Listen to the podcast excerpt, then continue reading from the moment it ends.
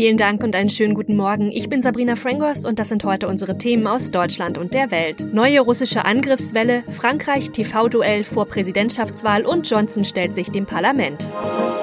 Mit einem Großangriff der russischen Truppen im Osten des Landes hat der Krieg in der Ukraine ja nach bald acht Wochen eine neue Phase erreicht. Das Verteidigungsministerium in Moskau berichtete von Luftangriffen auf mindestens 60 Ziele.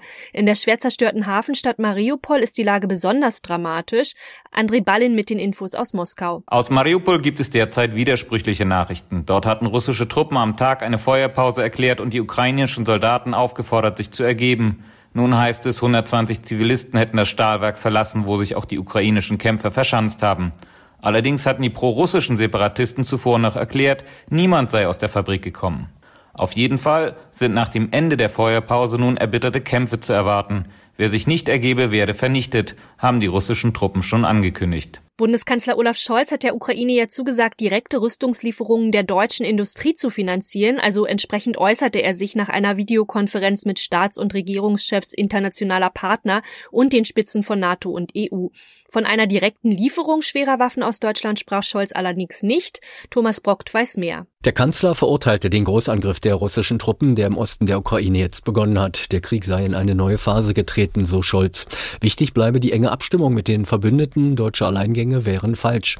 Der Druck auf Scholz für Klarheit beim Thema Waffenlieferungen zu sorgen war zuletzt immer größer geworden. Gerade bei den schweren Waffen blieb er aber erneut vage. Die Ukraine soll Geld bekommen, wenn sie sich etwas bei der deutschen Rüstungsindustrie aussucht, aber was genau bleibt unklar.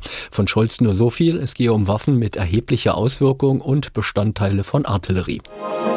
Frankreich steht ja vor einer Weichenstellung. Entweder geht es mit dem liberalen Präsidenten Emmanuel Macron weiter oder die Nationalistin Marine Le Pen übernimmt das höchste Staatsamt. Ja, bevor es am kommenden Sonntag zur Stichwahl kommt, steht aber noch die mit Spannung erwartete einzige TV-Debatte an.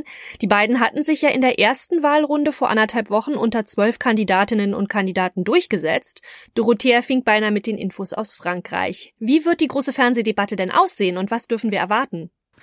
Also Start ist 21 Uhr. Die Debatte wird live auf sechs Sendern hier übertragen und könnte eine regelrechte Schlacht werden. So zumindest war das vor fünf Jahren. Da haben sich Macron und Le Pen fast pausenlos angegriffen. Möglich ist aber auch, dass es diesmal deutlich ruhiger wird, denn Le Pen setzt alles dran, dass man in ihr nicht die vielleicht gefährliche Rechtspopulistin, sondern die souveräne Staatsfrau sieht. Und Macron will auf jeden Fall vermeiden, dass er wieder mal als zu arrogant rüberkommt und gleichzeitig zeigen, dass er als eigentlich Liberaler auch für er Linke wählt wählbar ist. Warum geht man eigentlich davon aus, dass gerade diese Debatte wahlentscheidend ist? Es ist das einzige große Fernsehduell der beiden, das einzige große Zusammentreffen überhaupt. Und Macron liegt inzwischen in Umfragen zwar relativ klar vor Marine Le Pen, zwischen 10 und 12 Prozent, aber es gibt noch unglaublich viele Unentschlossene. Etwa jeder Sechste hier weiß noch nicht, wen oder ob er wählt. Und meist sind das Menschen, die politisch ja links oder grün sind und sich eigentlich weder mit Macron noch mit Le Pen identifizieren können. Und es gibt rund 14 Prozent, die sagen, sie warten genau diese Debatte ab, um zu entscheiden, wem sie ihre Stimme geben. Ganz kurz, warum muss Macron eigentlich um seine Wiederwahl zittern? Also wenn man sich ansieht, wie er sich für Europa einsetzt oder auch als Vermittler im Ukraine-Krieg, da scheint er doch eigentlich recht erfolgreich zu sein. Ja, das sehen die meisten hier schon auch so. Aber das Thema, das die Menschen im Moment, also in diesem Wahlkampf am meisten beschäftigt, ist nicht der Krieg in der Ukraine oder die Modernisierung der EU, was sie interessiert, ist der Alltag, das Geld, die Kaufkraft, die Frage, wie kann ich mein Leben finanzieren, wenn alles teurer wird. Und darauf ist Marine Le Pen klar eingegangen, verspricht zum Beispiel, die Mehrwertsteuer von Gas, Strom und Benzin deutlich zu senken, während Macron, so zumindest der Eindruck, auf die Sorgen der wirtschaftlich nicht so gut dastehenden Leute kaum eingegangen ist. Der britische Premierminister Boris Johnson hat sich im Parlament dafür entschuldigt, dass er während des Corona-Lockdowns gegen Kontaktbeschränkungen verstoßen und an mindestens einer Party teilgenommen hat. Vergangene Woche hatte Johnson deswegen ja einen Strafbefehl erhalten. Morgen sollen die Abgeordneten im Unterhaus darüber abstimmen, ob untersucht wird, ob der Premier in der Angelegenheit das Parlament getäuscht hat. Philipp Detlefs ist in London und weiß mehr. Was hat Johnson denn eigentlich in seiner Entschuldigung gesagt? Ja, hat wiederholt, was wir mehrfach von ihm gehört haben, dass er sich angeblich nicht bewusst gewesen sei, dass er gegen Gesetze verstoßen hat, die er allerdings selbst erlassen hat. Das darf man dabei nicht vergessen. Wie erwartet hat Johnson versucht, die Aufmerksamkeit auf die Ukraine zu lenken. Es sei jetzt wichtig, nach vorn zu blicken und sich um die Probleme dort zu kümmern, sich gegen Putin zu stellen, sagt Johnson.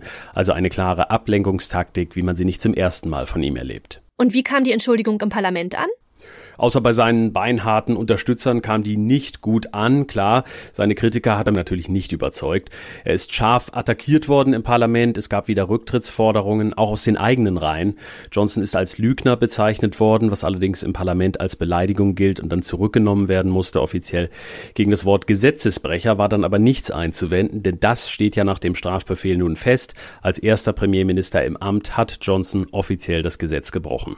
Seit Wochen, wenn nicht sogar seit Monaten steht Johnson ja in der Kritik. Die Rücktrittsforderungen sind also nicht neu. Kann er das Thema denn dieses Mal wieder abschütteln? Tja, schwer zu sagen, wie auch in den letzten Monaten. Auf jeden Fall ist klar, so absurd es klingt, der Krieg in der Ukraine hilft Boris Johnson, weil er sich da mal wieder inszenieren kann und versuchen, von der Partygate-Affäre abzulenken. Aber es könnte jetzt trotzdem brenzlig werden für ihn, denn am Donnerstag wird ja im Unterhaus abgestimmt, ob seine Äußerungen von einem Ausschuss auf ihren Wahrheitsgehalt untersucht werden sollen.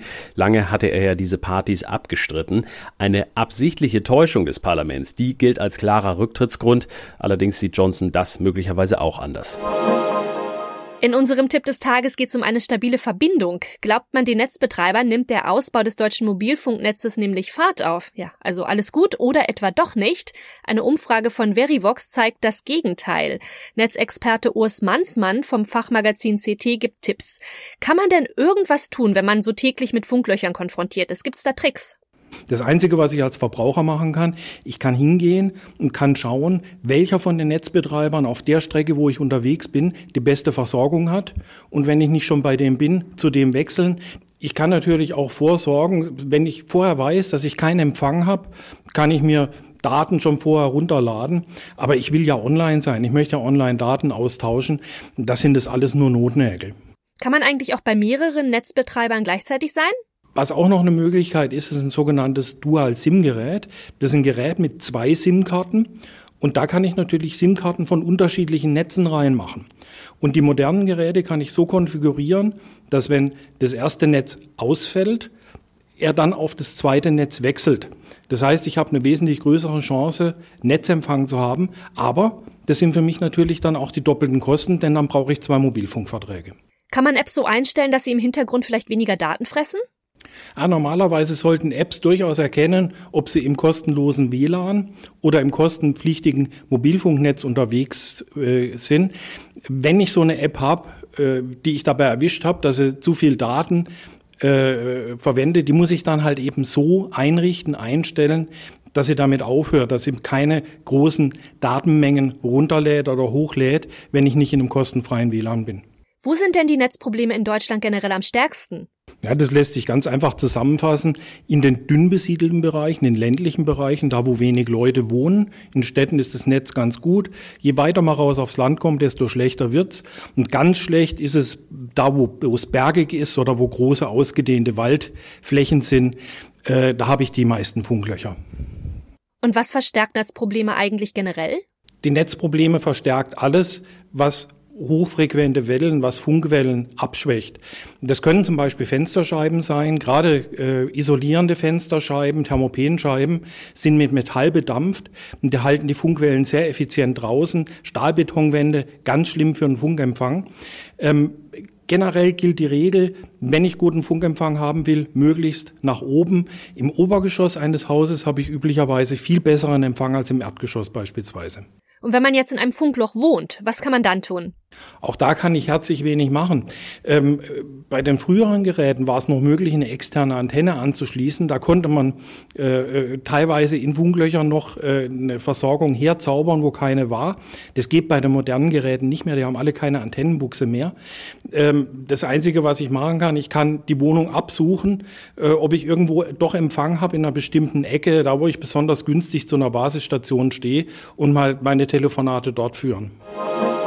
Und das noch, noch nie hat es so wenig Eis am Südpol gegeben wie jetzt. Das Ausmaß des Meereseises in der Antarktis ist in diesem Jahr nämlich auf den niedrigsten Stand seit Beginn der Aufzeichnungen Ende der 70er Jahre gefallen. Das berichten jedenfalls chinesische Forscher. Johanna Theimann weiß mehr. Die Satellitenbilder zeigen rund 30 Prozent weniger Eis als im Durchschnitt zwischen den Jahren 1981 und 2010. Auch ist die Eisdecke wesentlich dünner. Die Forscher suchen nun nach Erklärungen dafür. Eine könnte das Wetterphänomen La Nina sein. Bei dem schieben starke Winde warmes Wasser von Südamerika nach Indonesien. Das hat in vielen Regionen der Welt Auswirkungen. Normalerweise hat in den letzten Jahrzehnten das Eis in der Antarktis tendenziell leicht zugelegt. Am Nordpol hingegen schmilzt das Eis durch den Klimawandel stetig. Das war's von mir. Ich bin Sabrina Frangos und ich wünsche Ihnen noch einen schönen Tag. Bis morgen.